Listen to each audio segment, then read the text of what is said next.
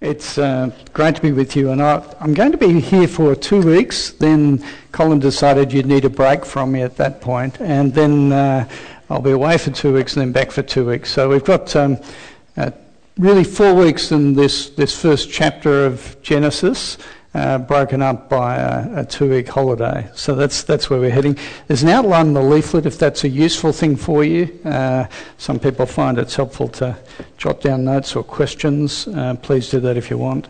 And uh, great to have your Bible somewhere nearby. Uh, but let me pray as we begin. Thank you, Father, for your great kindness to us. We pray that you'll be with us as we look at these these foundational. Um, opening chapters of your word that you'll help us to understand who you are, who we are, and what it means to live in your world. We, we pray this in your Son's name. Amen. I'm really aware that when we come to uh, open up at this first page of the Bible, that uh, we enter into a world of controversy for many people. Uh, immediately we find ourselves thinking about debates about creation and evolution. Uh, people are asking questions about how old the earth is. Are we talking about six literal 24 hour days or aren't we? And I know that uh, I come to a room of people, and I, I, don't know you particularly well, but I'm assuming that I have a room full of people coming at it from different angles. Uh, some of you are trying, you know, hoping that what I'll do is um, refute modern contemporary ideas about evolution. Uh, some of you will be thinking, gee, I hope he helps me understand how to put those two things together. You know, how to, uh, creation and evolution, how do those views connect? And then my guess is there'll be some people here this morning who you wouldn't call yourself a follower of Jesus, uh, and one of the reasons you're in that situation is because you don't think you could take on board the view that's actually put forward here at the start of the Bible about God as the creator. That is, it con- contradicts your understanding of how science works, and so you, you can't see a framework that allows for a creator God. Now, can I say, it, it, these are not wrong questions to ask you know, how does science and uh, creation fit together? But I want to suggest to you that they're misguided questions. They're not the, the best questions to ask when we come to this chapter. Let me um, try and explain by an analogy. I want you to imagine that. Um, uh, so, at Flinders University medical course, the first year medical students are coming up uh, for their first semester exam in anatomy okay, how the human body functions, works, how it's constructed, right?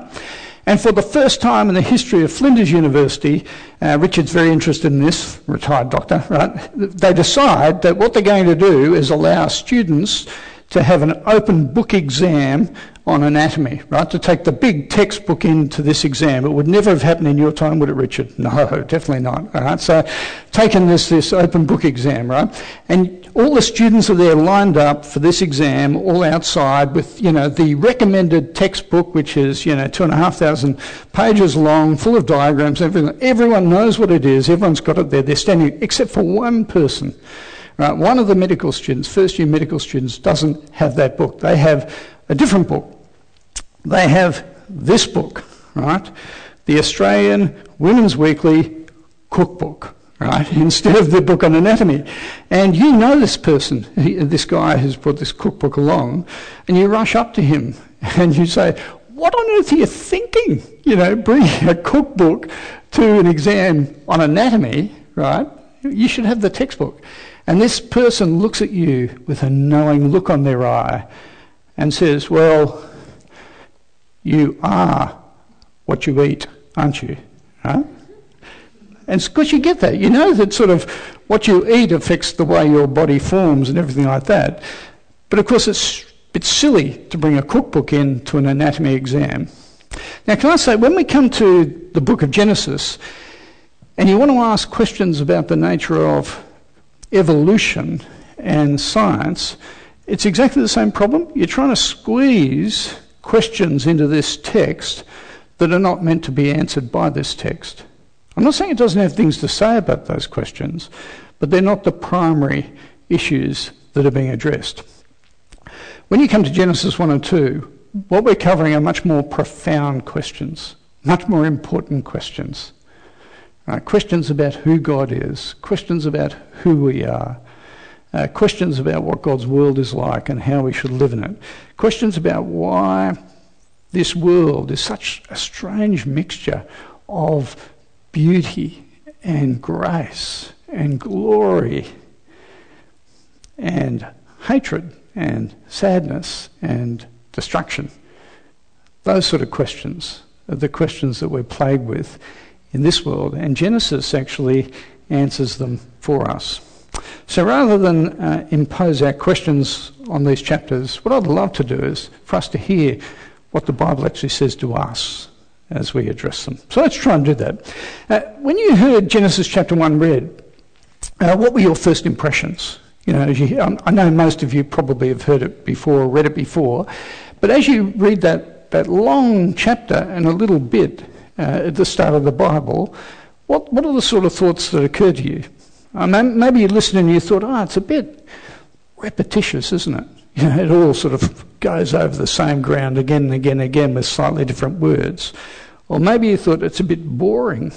You know, the sort of it's not very, or even childish. I mean, who starts off a great work of literature with the words "in the beginning"? You know, like you know, you get marked down at school, wouldn't you, if you did that? Um, but can I say, it, while the, this part of the Bible is simple, it is not simplistic. Okay, and I want to just point out a few features, just a couple of features to alert us to a few things before we think about the content of it. As we read through that chapter, you would have picked up the use of the number seven consistently throughout this chapter. Uh, in the Bible, seven um, represents wholeness or perfection or the ideal, and we heard it numbers of times. Um, there are seven days. The first sentence uh, in the original Hebrew language has seven words. The second sentence in uh, this part of the, the, chapter has 14 words, twice seven. Uh, seven is played on. Uh, we have uh, and God made seven times. Uh, it was so seven times. It was good seven times. Each of the days has a very careful structure. Uh, we have a command from God. Like if you go to the first day, there's a command from God. Verse 3, let there be light. Uh, there's then a fulfillment of that command. Verse 3, there was light. Uh, there's then an explanation. Uh, verse 4, the light was good. Uh, then you get to uh, the fourth part, which is the day formula, verse 5. There was evening, there was morning, there was the first day. The structure just sort of yells out at you as you go through. It's carefully framed and put together because it has a very careful message. If I step you back from that and ask you to think about what is the, the big idea, you know, the, the main point of this chapter, and I gave you one word to tell me what that was, one word that's the big idea for this chapter, what would it be? Right? Before you disagree with me on what I'm going to say, what I'm going to get you to do is disagree with each other. Right? So just talk to the person next to you. You've got one word to describe this chapter. What word are you going to choose? Okay, you have it's only one word, so you've got five seconds each. All right, so uh, go for it. Okay. The, the big idea here in chapter 1 is not creation. Um, sorry, and I'm not. Uh, who put up the hand creation? No, no, you don't have to do that. I'm not going to get you to volunteer. It isn't creation. It it is actually God. Uh, that is the point. Um, here's the hero of this chapter.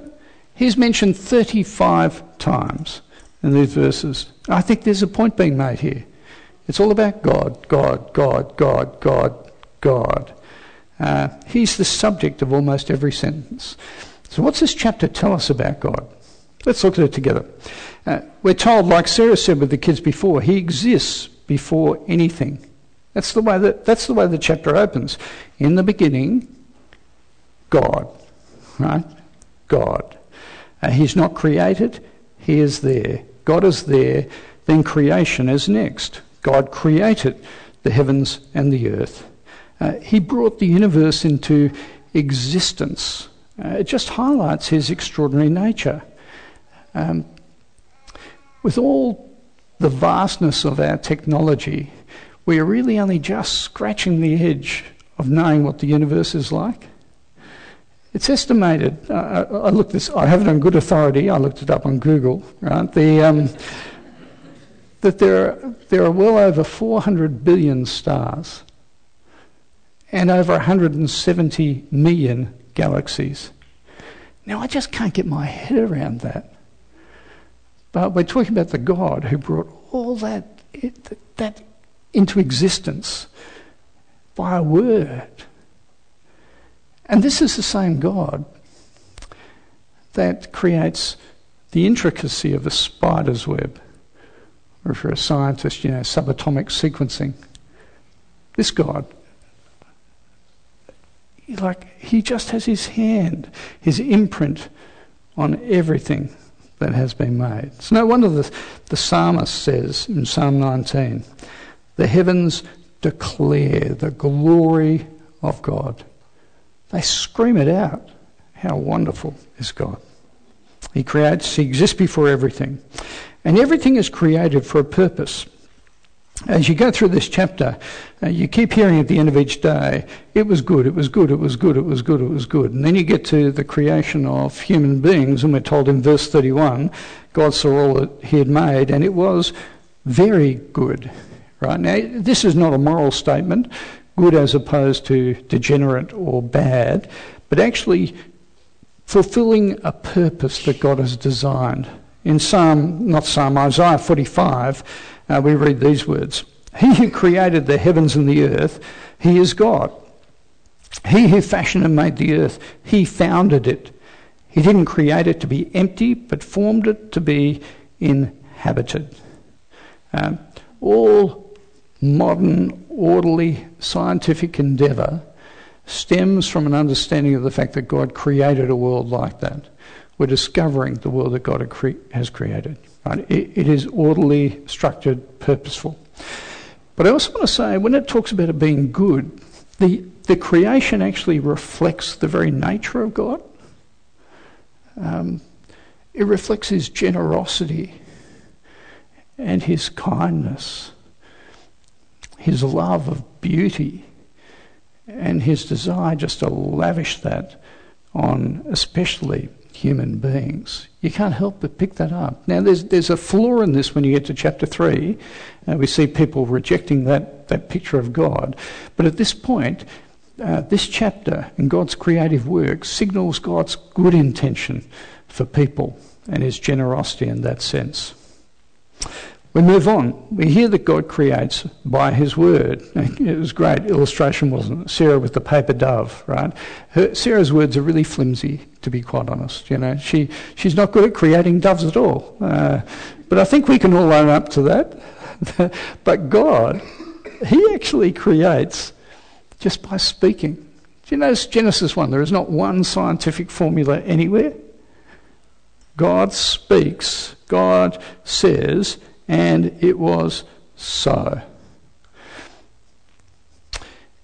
In the ancient world, the world in which Genesis um, chapters 1 and 2 and 3 emerged, this was a totally foreign idea. Right? The God who speaks and order emerges. The Babylonian creation story that they um, lived by, the Enuma Elish, it portrayed a view of how the world came into being as basically a fight between all the gods, right? And uh, out of the carnage of this fight, the universe emerged. So, from memory, uh, looking at it's a while since I studied the details, but from memory, the, under the Enuma Elish, the way the, the world came into existence was one of the gods got into a fight with another god with a sword, right? Chopped off his head, and the head rolled away, and it became the earth. Okay? Now, isn't that such a sharp contrast with what you read here in Genesis chapter 1? God speaks and it occurs. Order, authority, control. And even by comparison with, um, you know, modern scientific Big Bang theories, I mean, it's a real reach, isn't it? Uh, modern science reaches back into the past and looks at the way in which the world emerged, and then it hits a wall and can't go any further. So it posits a spontaneous event that caused it all to happen. you know, can't think of anything else. Let's try this one. I've got no idea what's going on. Let's go for this. Like it's just the God of the gaps at that point. God speaks, and things happen. And then the other thing you discover, it's sort of implicit in what you discover here in chapter 1, is that all creation depends on God to keep going. In the New Testament, in Acts chapter 17, Paul the Apostle is speaking to the Athenians, and he's trying to explain to this group that have no idea who God is what he's like. And he says, God gives all men life and breath and everything else. Can I just say that right now, as you sit there, every breath you take is superintended by the God who created the world. Every beat your heart beats, God takes his hand off the world, and that's what happens.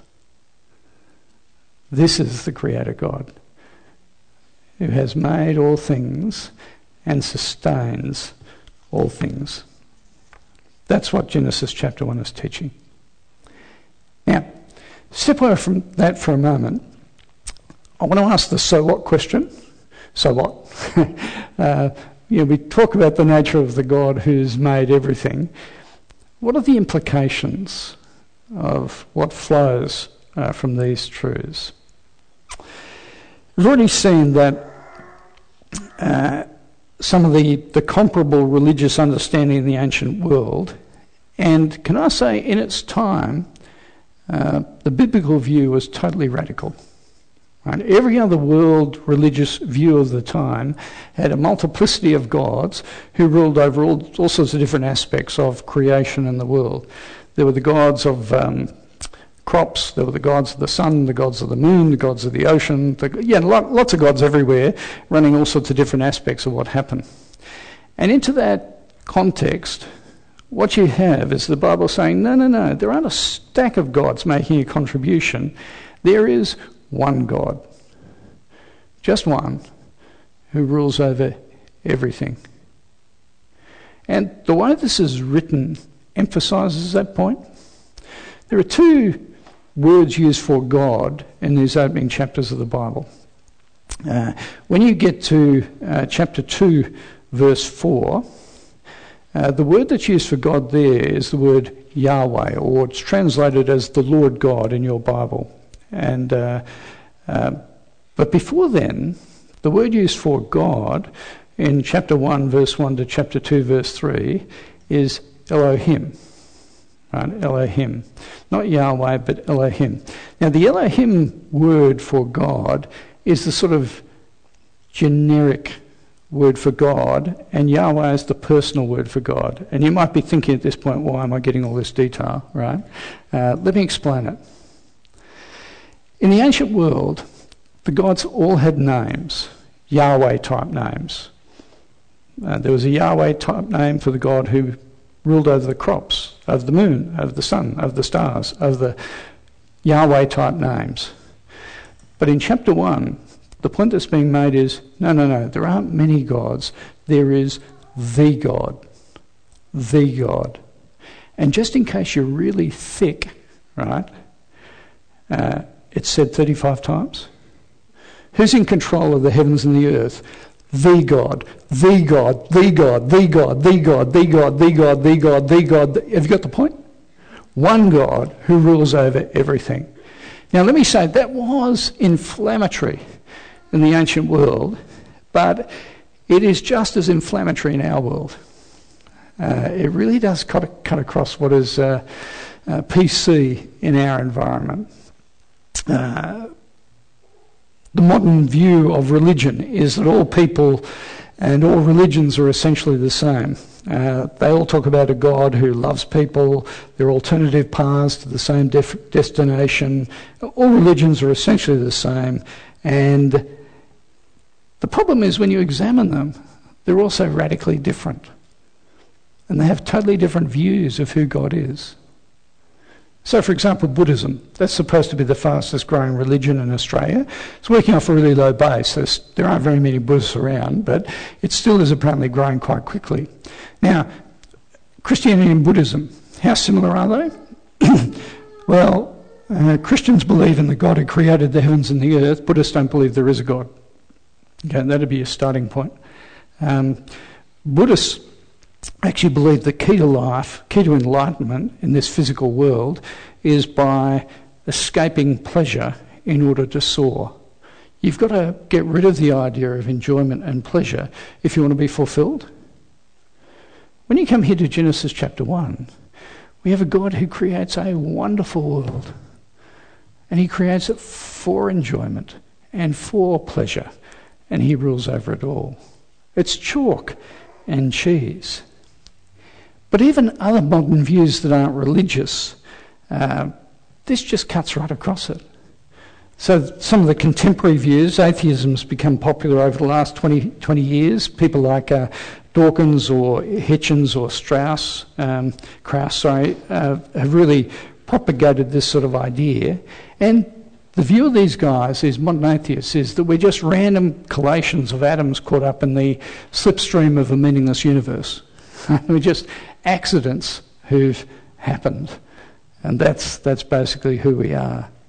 Sue and I went to the funeral of a friend, same age as us, uh, just a couple of months ago now.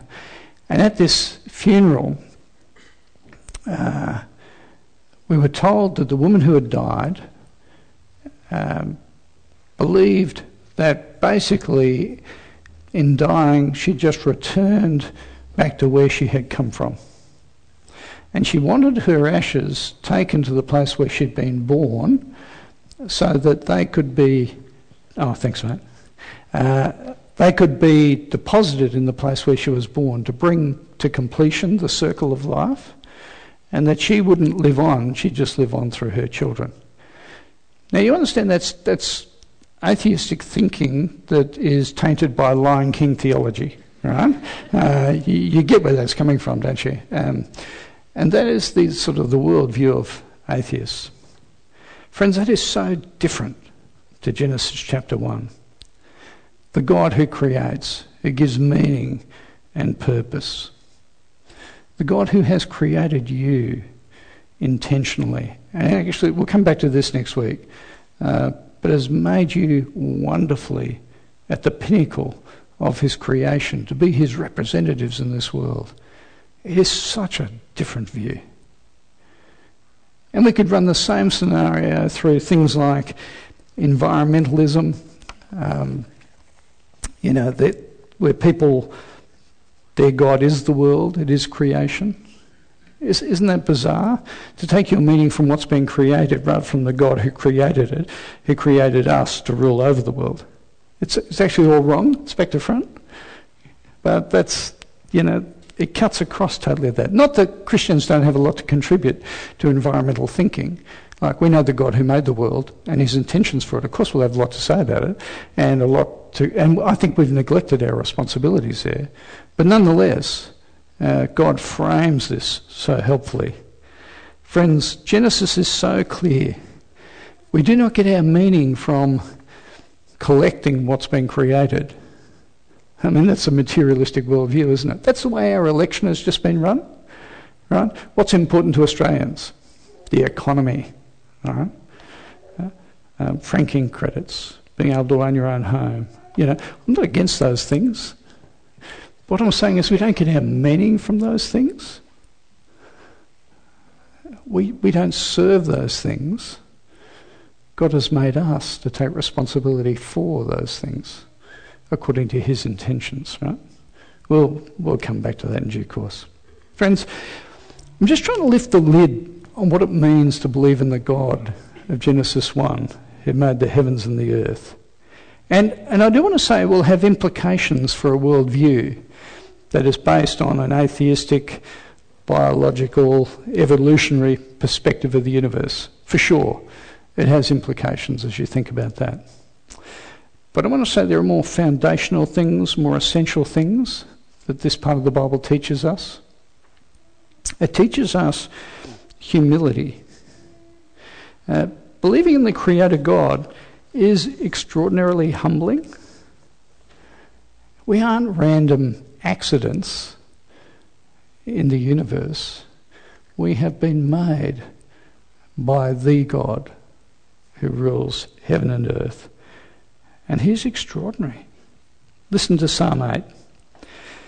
When I consider the heavens, the work of your fingers, the moon and the stars which you've set in place, it's a beautiful picture um, that God creates the moon and the stars and puts them in place like we would do cross stitch. Isn't that a great picture of the authority of who God is? The moon and the stars which you've set in place, that picture of God. What is mankind that you're mindful of them? Human beings that you care for them. This God who cares for you. I mean, that is, that is very humbling. It also means we're accountable. Uh, when you live in a world that belongs to somebody else, you understand that you are subtenants. And if you are renting a property off somebody, you know that it's not smart to trash it. The landlord's not normally very happy about that. We need to recognise that this is a world that is God's, and therefore we come under His authority.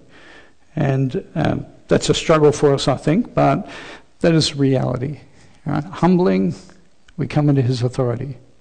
But the point I want to finish on is this uh, this is a God that you can trust. Remember, I talked about the fact that He's created a good world a wonderful world. And that reflects his character. We need to keep taking that on board. Uh, I mentioned before that Sue and I have a number of grandchildren. One of our grandchildren, Ollie, is just um, over two years old. But I remember he was around at our place when he was just under two years old. We have a wooden staircase that is fairly steep. It's got about eight stairs, six stairs, and uh, Ollie just has always loved, like little boys do, climbing up things. So he always goes to those stairs and climbs up. Now, his parents, my daughter and son in law, right, they're very happy for him to do that. I'm sort of a helicopter grandparent, you know, sort of hover around because I'm a bit worried about what's going on. So whenever I see him going up those stairs, I generally, you know, wander over. Ollie went up there just short of his second birthday up the stairs, up the stairs, and then started coming back down the stairs, which is when I'm really worried, right? So I'm standing at the bottom of the stairs. Ollie goes around the corner on these stairs and sees me, right? And he gets this big smile on his face. And then he did something Ollie has never done before, right? He took two steps and jumped. like that. And I'm standing at the bottom of the stairs thinking, I didn't expect that. I didn't expect that, you know. And uh, now, why did he jump? Right? Apart from the fact that he's got my intelligence, right? Um, why did he jump like that? Well, there were two reasons. One is he thought I had the capacity to catch him, okay, which was perhaps slightly misplaced, but I did catch him. Right? Uh, second thing is he thought I would catch him. He didn't think I'd see him coming and step out of the way and watch him fall on the ground. You know, uh, he actually thought my heart was warmly disposed towards him in care and love. Friends, when you when you're confronted with Genesis chapter one, what it presents us with is a picture of God that's like that. A God of immense and awesome capacity and power and authority that even exceeds mine as a grandparent, right? The God who made everything extraordinary. But also the God who is full of compassion and kindness and love and grace.